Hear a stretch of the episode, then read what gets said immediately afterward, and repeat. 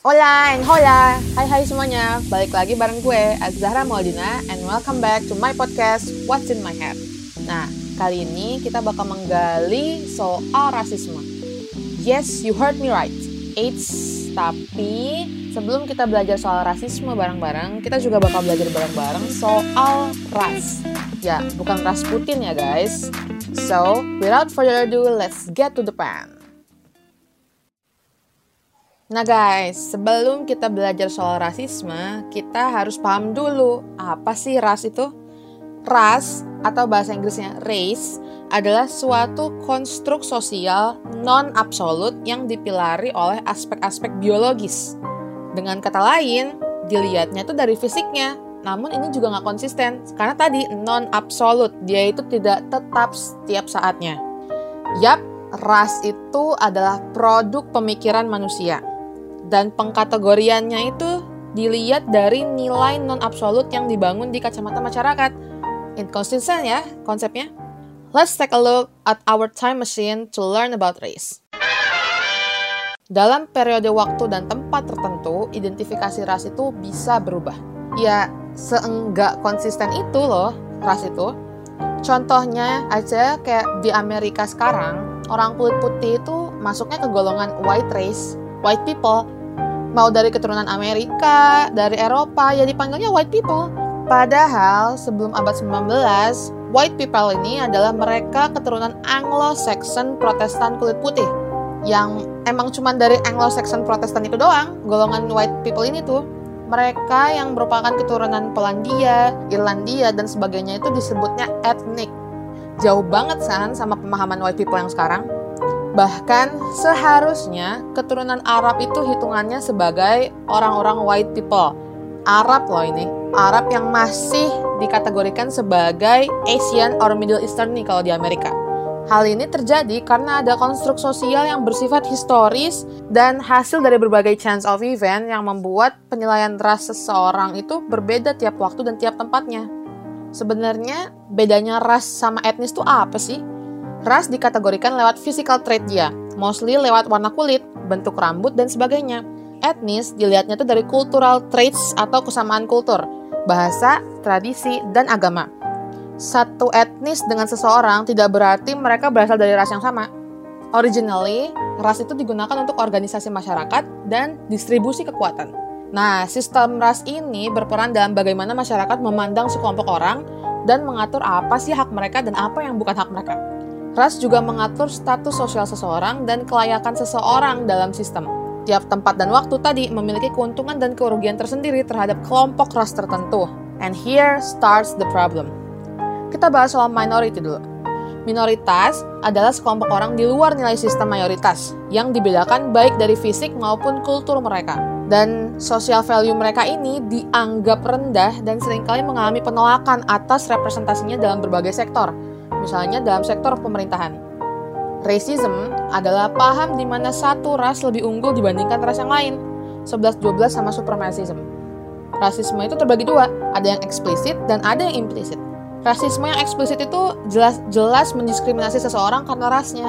Misalnya dikata-katain lah fisiknya, dikait-kaitin lah sama rasnya, atau lu melakukan bullying terhadap seseorang dengan melempari batu atau meludahi dia dengan alasan bahwa ras dia itu beda dengan ras lo. Nah, that's racial discrimination yang eksplisit. However, implicit racism itu lebih kompleks dan sistematis dan melibatkan subconsciousness seseorang. Misalnya, kita bisa lihat tingkat rasisme seseorang ke ras tertentu lewat cara dia berbicara ke orang tersebut atau ke orang di luar ras dia gitu loh. Apakah terkesan tertahankah, gugupkah, menjaga jarakkah, dan sebagainya. Implicit racism dalam sistem bermasyarakat biasa terlihat sebagai institutional racism. Dan ini terjadi secara sistematis dan nggak kelihatan dan kita nggak tahu siapa dalangnya. Nyebelin kan? Kenapa sih ada racial prejudice? Ya tadi, bisa aja racial prejudice ini tuh muncul karena social anxiety yang dirasakan mayoritas yang mereka tuh frustasi karena masalah-masalah mereka tuh nggak habis-habisnya. Tapi mereka berasumsi bahwa keberadaan minoritas ini yang menyebabkan masalah-masalah tersebut yang dapat membahayakan hidup mereka atau ekonomi mereka. Doesn't make any sense?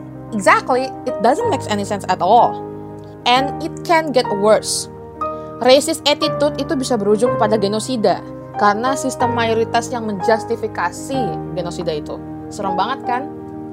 Nah, tingkat rasisme seseorang ke orang lain itu bisa diukur lewat social distance mereka. Nope, not social distancing for COVID-19. Teori social distance ini dikembangkan Emory Bogartus, seorang sosiolog dari Amerika. Ia memberi ukuran-ukuran bagaimana seseorang mau berinteraksi dan seberapa dekat dia mau berinteraksi dengan orang lain dari ras lain. Social distance ini berhubungan dengan implicit racism tadi, yang baru aja kita bahas dan disebabkan tidak lain tidak bukan karena stereotype. Now, we will get deeper into sociology and a bit of history about racism in Indonesia. Menurut BPS 2010, total suku bangsa di Indonesia itu ada 1340 suku bangsa. Isu rasisme di Indonesia itu adalah warisan dari kolonial. Belanda membentuk stratifikasi sosial pada masyarakat. Nah, stratifikasi sosial adalah penggolongan masyarakat secara vertikal. Dibagi tiga. Yang peringkat pertama itu adalah golongan Eropa, peringkat kedua adalah golongan timur asing, dan peringkat golongan ketiga adalah golongan pribumi. Pada masanya, rasisme pada pribumi sangat jelas. Betapa sulitnya pribumi mendapatkan pendidikan, Jangankan pendidikan deh, nonton sepak bola di stadionnya aja mereka tuh susah. Lalu, ada juga rasisme pada kaum Tionghoa mulai terjadi sejak represi era Orde Baru. Bahkan sebelum itu, let's remember gimana syarikat dagang Islam menolak Tionghoa dan berikrar untuk mengakhiri kekuasaan ekonomi Tionghoa di Indonesia. Bahkan di awal kemerdekaan, saking terdiskriminasinya itu orang-orang keturunan Tionghoa membentuk Partai Demokrat Tionghoa Indo untuk memperjuangkan keluarga negaraan mereka. And yes, sadly, sampai saat ini sentimen negatif terhadap Tionghoa masih melekat kuat. Sentimen negatif setelah kemerdekaan juga terjadi kepada orang-orang Indonesia yang pergi atau tinggal di Belanda. Kemerdekaan Indonesia itu membuat stratifikasi sosialnya berputar 180 derajat menjadi peringkat pertamanya golongan pribumi, peringkat keduanya adalah golongan timur asing, dan peringkat ketiganya adalah golongan dari Eropa para bumi putra atau orang-orang pribumi ini begitu membenci orang-orang Indonesia yang pergi atau lahir di Belanda. Rasisme paling melekat saat ini adalah terhadap masyarakat Papua. Rasisme pada keturunan Papua memanas terutama setelah kejadian 1964 sampai sekarang.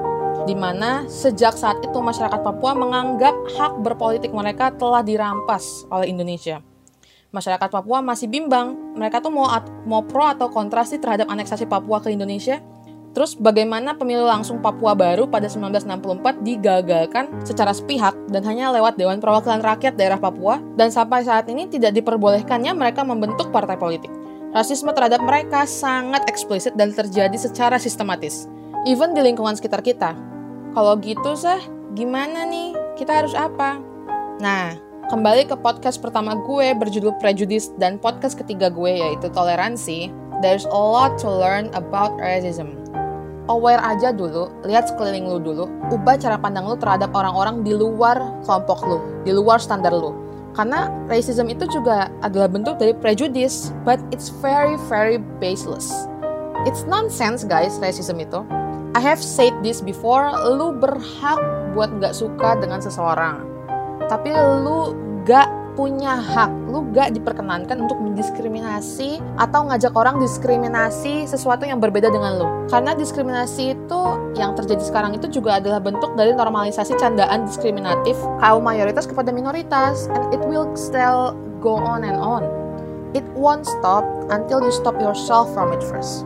Jadi kalau lu mau diskriminasi berhenti, seenggaknya lu berhenti dulu di diri lu jangan sampai lo mendiskriminasi orang, orang lain dulu udah segitu aja dulu ubah diri lo dulu baru setelah itu lo ngajak orang-orang ke hal-hal yang baik mencegah mereka dari diskriminasi kepada kaum minoritas Thanks for listening to my podcast and I hope you enjoy my voice.